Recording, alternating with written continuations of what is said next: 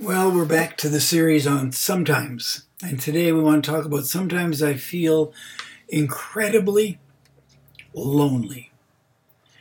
Sometimes I feel incredibly lonely. When God created the world, He declared that everything was good. You read that in Genesis, the first book of the Bible, the Old Testament, um, also chapter 1. The sun, the earth, the moon, the stars, all good. He was pleased, pleased with the animals, pleased with the mountains, pleased with the oceans, pleased with the trees. Above all, God was most proud of his best work, which was man, Adam, and he saw that as very good, not just good. All was good, all was good, except one thing. The Lord God said in chapter 2 of Genesis, verse 18, it is not good for the man, for Adam, to be alone. Loneliness was a fly in God's otherwise perfect ointment. A problem that he fixed by doubling the human population from one to two. Adam now becomes Adam and Eve, Eve being his wife. And this opened the way for centuries of arguments over who gets to hold the remote control. But don't miss the important point. God designed people to need people. God designed people to need others. So it is not good to be alone. So here's my question. If this is true, then why do you feel lonely so much of the time? Feeling lonely, feeling alone, is a major issue today, in spite of Facebook and all the other social apps that flood our phones. And more and more people are experiencing loneliness during this time of the COVID 19 pandemic. Robin Williams once said, I used to think the worst thing in life was to end up all alone. It's not. The worst thing in life is to end up with people that make you feel all alone. Personal comment as an introvert I like to be alone, but I hate to be lonely. Loneliness is a weird thing. You can stand in a crowded room full of people and feel alone. You can have people close to you physically but far from your heart. You can be the life of the party and still be relationally bankrupt. Loneliness. Married people aching to really know their partner's thoughts and feelings. Loneliness. Kids craving real relationships, real friendships. Loneliness. Teenagers who battle feelings of isolation and lack of acceptance. Loneliness. Single adults longing for married companionship.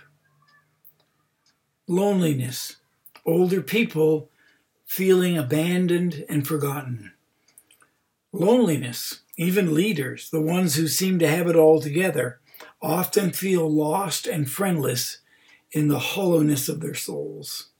And God hates it. God said it is not good for men or women to be alone.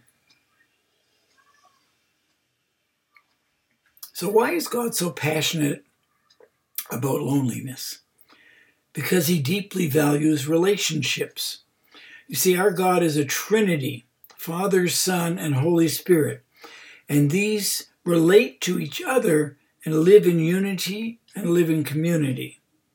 And he wants us to know him, have a relationship with him, and live in unity and community with him. And we cannot come to know him more unless we are sharing his love with one another. In other words, human relationships help us in our divine in our relationship with the divine, with God, Father, Son, and Holy Spirit. We cannot know or experience his love in its fullness when we are isolated and alone and away from human relationships. Yet so many people struggle with thoughts like, no one understands me.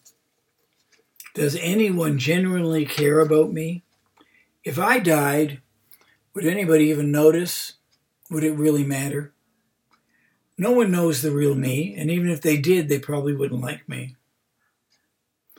And so many of us have lived lives hoping to have an abundance of meaningful relationships and not having one really good one.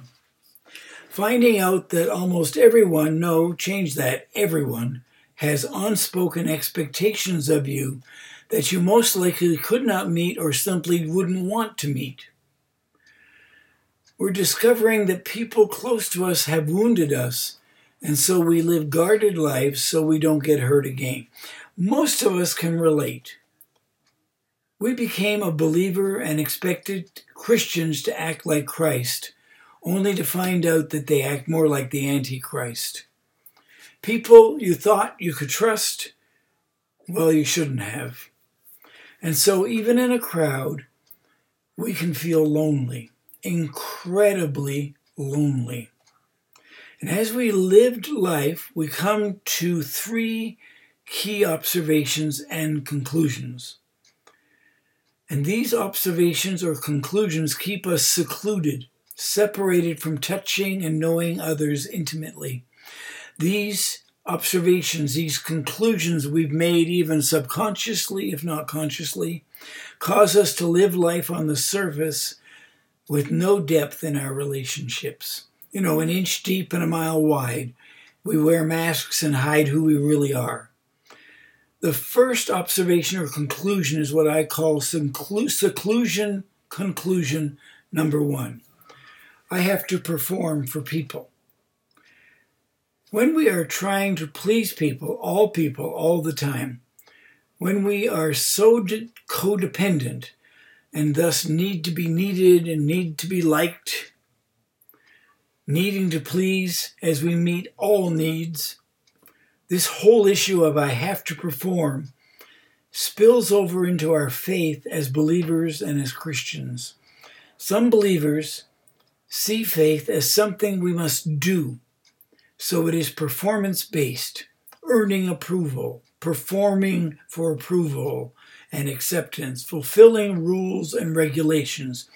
And when we measure our worth by what we accomplish and produce, our performance, when, we, when our value is found in what we do, and not in our relationship with Jesus and with others, then we come to this first seclusion conclusion I have to perform for people to accept me, like me. And because we cannot perform up to the expectation people have of us, or we think they have of us, that leads us to back off and to isolate and therefore to become lonely. As a church leader, as a pastor, as an apostle, if I don't perform, I don't get invited back, and thus my ministry will shrink instead of grow. And so deep inside, I had this thought that I should not offend people. I should always say the right things, usually what they want to hear. That I should be doing everything to help the church grow and don't rock the boat. Be who they need you to be, don't be real. This is a hard reality to change because it always involves others and requires a strong you, a stronger you. Maybe you're a performer. In school as a child, you tried to prove your worth by making all A's, and in your mind, a B was the same as an F. In sports, you didn't play to enjoy the sport. You had to be the best in the sport and win every time. As an adult, you strive to be the perfect parent. As an adult, you want to be the perfect spouse. As an adult, you strive to be successful in the business world. As an adult, you want to be financially successful. As an adult, you work hard to be a good friend. In relationships, you don't let others see the real you because you think, maybe you know, that you don't measure up. So you become who others want you to be, need you to be. So you unknowingly create impossible standards for yourself and daily put on your best performance for others, you know the show must go on. And so does the loneliness. Because you're not being real and you're not being you. So, seclusion, conclusion number one I have to perform for people. And because you believe that, you don't come across who you really are. My value and my worth is directly related to my performance. And the result of that is sometimes I feel incredibly lonely. Seclusion, conclusion number two that you've come to in your life, subconsciously or consciously, is to survive in life, you can't trust anyone. In my life, in my ministry, I've extended a helping hand many times, discipling and training young men for ministry, helping people in need, counseling, being there for them. And in many cases, as soon as they had what they wanted, the relationship came to an abrupt end. In a few cases, it was simply our paths took us in opposite directions. But in many cases, those I trusted and thought were loyal turned on me, destroyed the relationship, and poisoned many others with their words and their actions. Even people I have worked hard to be friends with have done that. When relationships blow up and leave you an emotional pool of blood, you decide that you can't trust anymore. You end up feeling so insecure and not knowing who you can trust and be real with, and so you simply stop trusting. You stop being real, you live life on the surface, you protect who you really are and share it with no one. Maybe you have felt the same way. To make it in this world, you always have to be on your guard. People aren't what they seem, so you must protect yourself. Don't trust them, or you'll get burnt. So you build walls around your heart and life, and you don't let anybody inside. And this will, of course, lead you into a frigid and lonely world of isolation. And your woundedness from past relationships where your trust was betrayed will keep you locked up inside and you will never trust again, and you will be lonely. So, seclusion, conclusion number two, is that to survive in life, you can't trust anyone. And the result of that is sometimes you will feel incredibly lonely. But let's look at the third and the last seclusion, conclusion. Seclusion, conclusion, say that fast, three times. Number three, people don't really care about me. Have you ever felt like that? People only want what's good for them. Your well being is meaningless to anybody else. They'll tell you that they love you or that they're praying for you, but it's all show. People don't really care. Let me tell you that when you are in ministry, this one quickly and really quickly comes to the surface. I sit and listen to a lot of leaders, many, many coffees. And as the relationship grows and we begin to relate more as equals and less as Mr. Expert here to help you in your mess, I look for a give and, a give and take in the conversation. I'm interested in how things are going in their life, but I would like to think that they would be interested in how I am doing as a person, or at least interested in my ministry. Nope. Not the case. In fact, never the case. And so, if I'm not careful, I can end up thinking that people really don't care about me. And so I then relate on a job level and not on a personal level. Let me give you an example. One man I have worked with now for a decade and who I've known for 12 or 13 years. I live in his home when I'm in his area ministering. He has traveled with me. Every morning I say good morning and ask how he slept or I ask how he's feeling. In 12 years, he has only ever asked me how I was feeling once. And he has never asked me how my ministry is doing or how I was feeling at this stage in my ministry in my life. My conclusion he really doesn't care for me, care about me as a person. So that's seclusion conclusion number three. People really don't care about me. And the result of that conclusion is that sometimes I can feel incredibly lonely. In several places where I minister regularly, there are turtles. And when you're driving the back roads to get to a ministry opportunity, you know, usually a rehab center out in the middle of nowhere, you see these little shelled friends in the middle of the country road. And your heart goes out to them. I want to get out and help them get across the road before they get smashed by a car. And when you drive by a turtle, you have to chuckle at their survival instinct. There he is, his bony little head sticking out on that long, skinny neck. And when he sees the car approaching, he pulls in his limbs, he pulls in his head. I can't help wondering about turtle psychology. Does this illusion of safety really give him peace of mind? Is he in there inside his shell, lounging back in his armchair, smoking a little cigar, reading a good book? Does he really believe the car tire ceases to exist just because he can't see it? And I suppose millions of turtles throughout history have achieved the last few minutes of peace using this strategy before being destroyed. And that's what we tend to do when things don't go right in relationships, in the family, in friendships, in church, at work. We behave like turtles. We retreat into our shell. We no longer trust people. We don't open up to others. We don't take relational risks.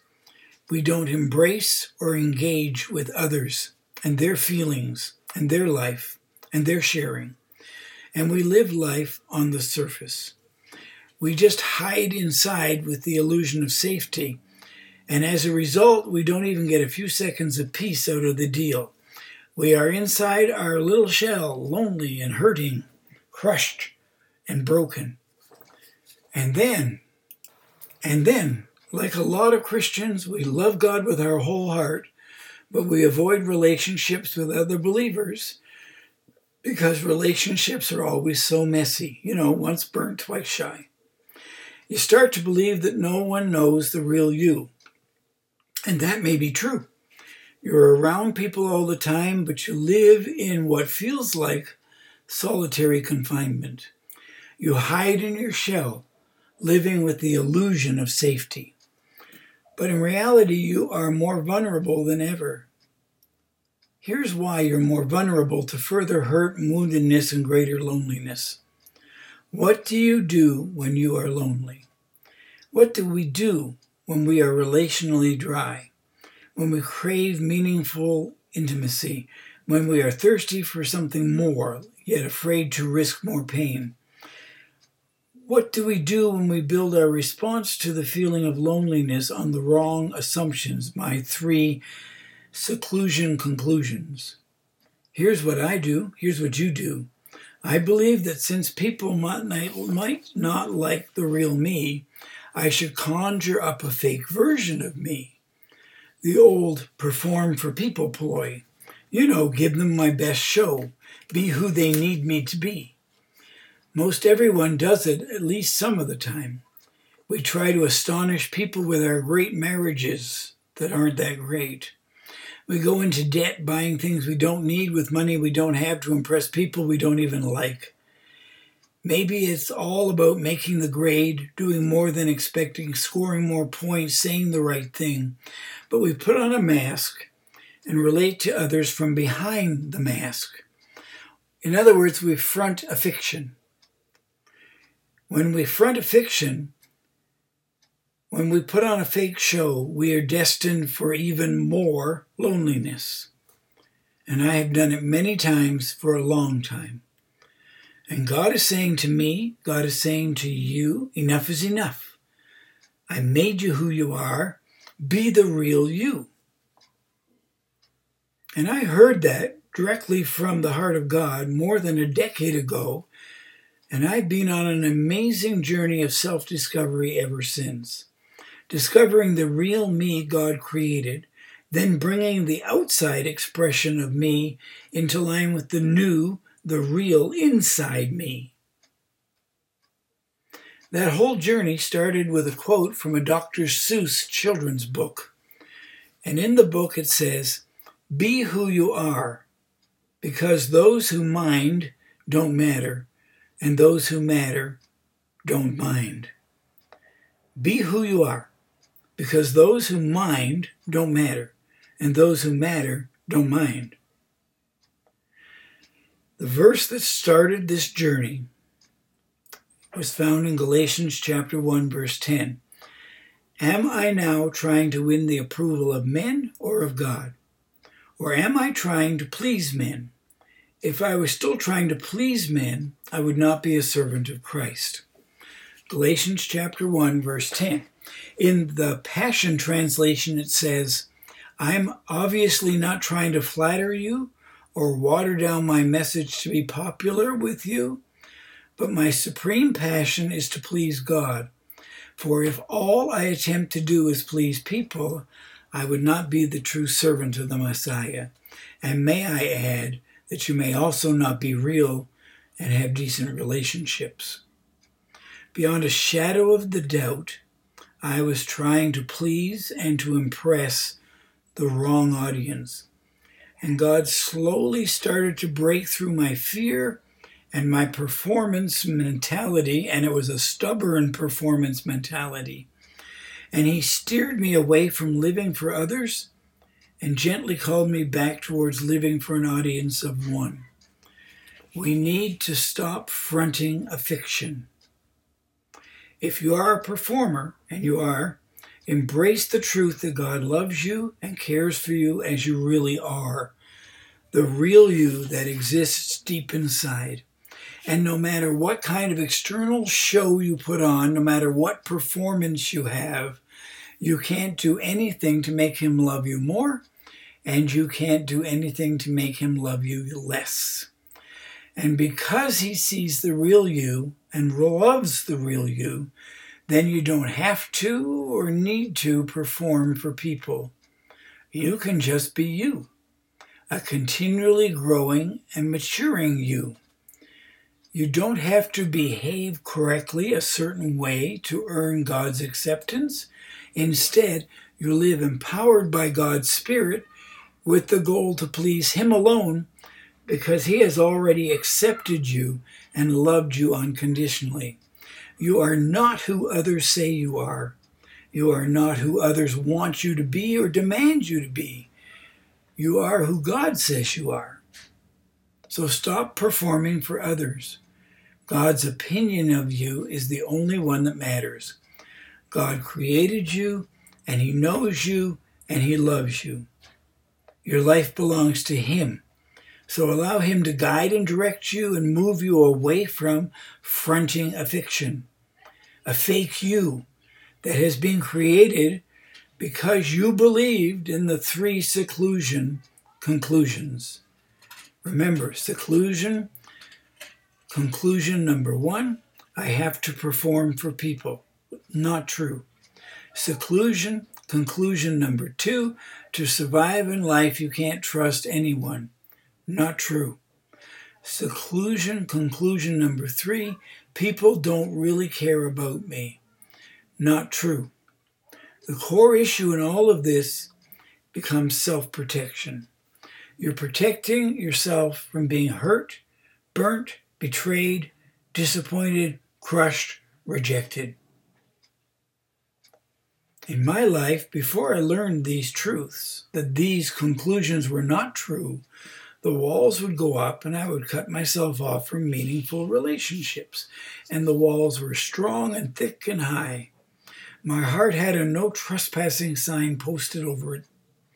I would show others just enough of me to give an illusion of a good relationship, and never enough to make my heart vulnerable again. Slowly, God revealed these truths to me, and I saw my need to change, to come to know myself better, to really fully know myself, and then to be fully known by at least one other person to then live on the outside who I was on the inside and thus live with integrity, no longer fronting the fiction, to build healthy relationships with no hidden agendas, to be honest, open, vulnerable, transparent, real, and to no longer then feel incredibly lonely in the midst of multiple relationships. So, let me give you a personal side note. When I now meet people, it feels like I would enjoy a personal relationship with them more than a ministry connection where we work together or I minister to them. I think about the potential in the possible relationship in light of these three seclusion conclusions.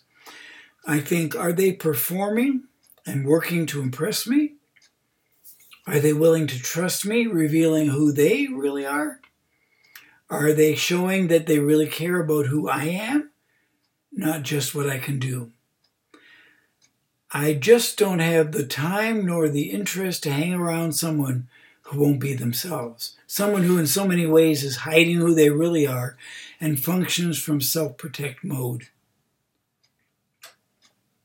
So let me close with a Bible story where we see an amazing relationship between two people a story that is found in 1 Samuel chapter 23. It's a relationship that laughs in the face of these three seclusion conclusions.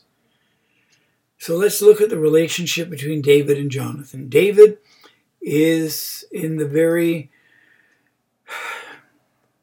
beginning of his life so far. He's performed for his family, then he performs for Saul the king,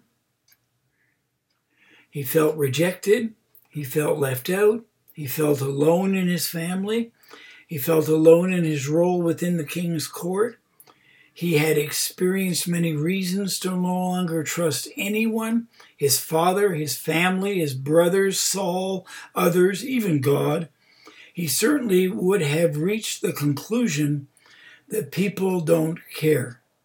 The young shepherd David had been anointed as the next king of Israel. The current king, Saul, was not the least bit happy about it, and consumed with jealousy, he set out to take David's life.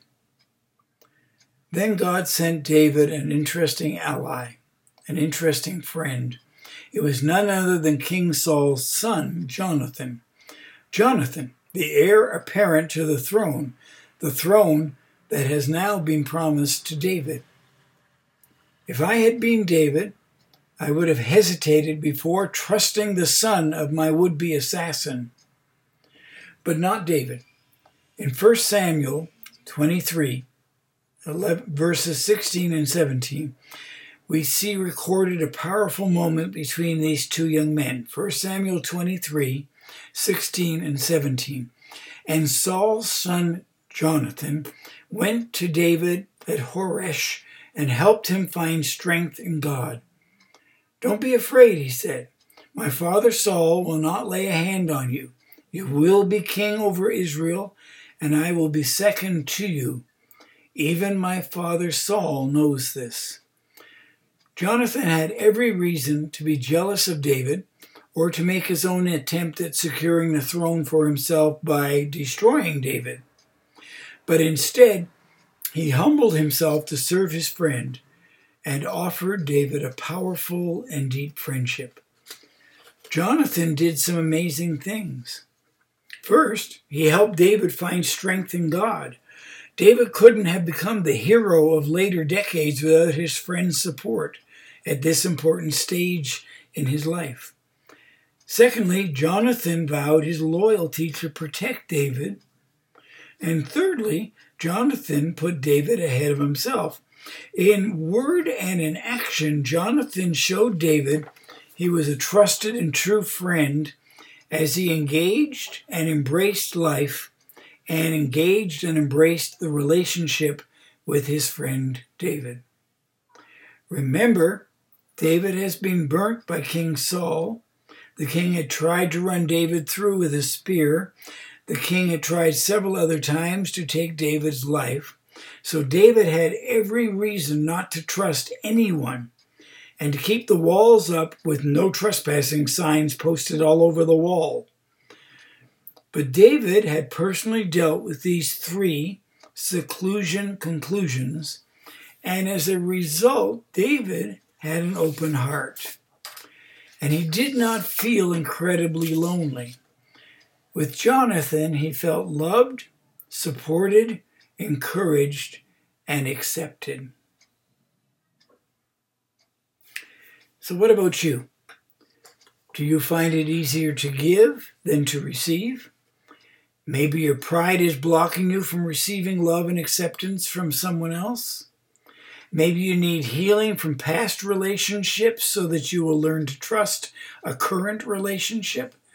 Maybe you have believed a lie that you are not important, a lie that says you won't ever amount to anything a lie that says that what you think and feel is irrelevant because no one cares? Does anybody really know the real you? Do you know the real you? And folks, it's time to get real. Instead of blaming your past, ask for help to get over your past. Instead of blaming others, look at yourself and be honest. I mean, really honest. Instead of hiding from yourself, you need to move forward on your journey of self discovery. Instead of performing for others to win their approval, to win their acceptance, just come to accept who you are right here, right now, and be real.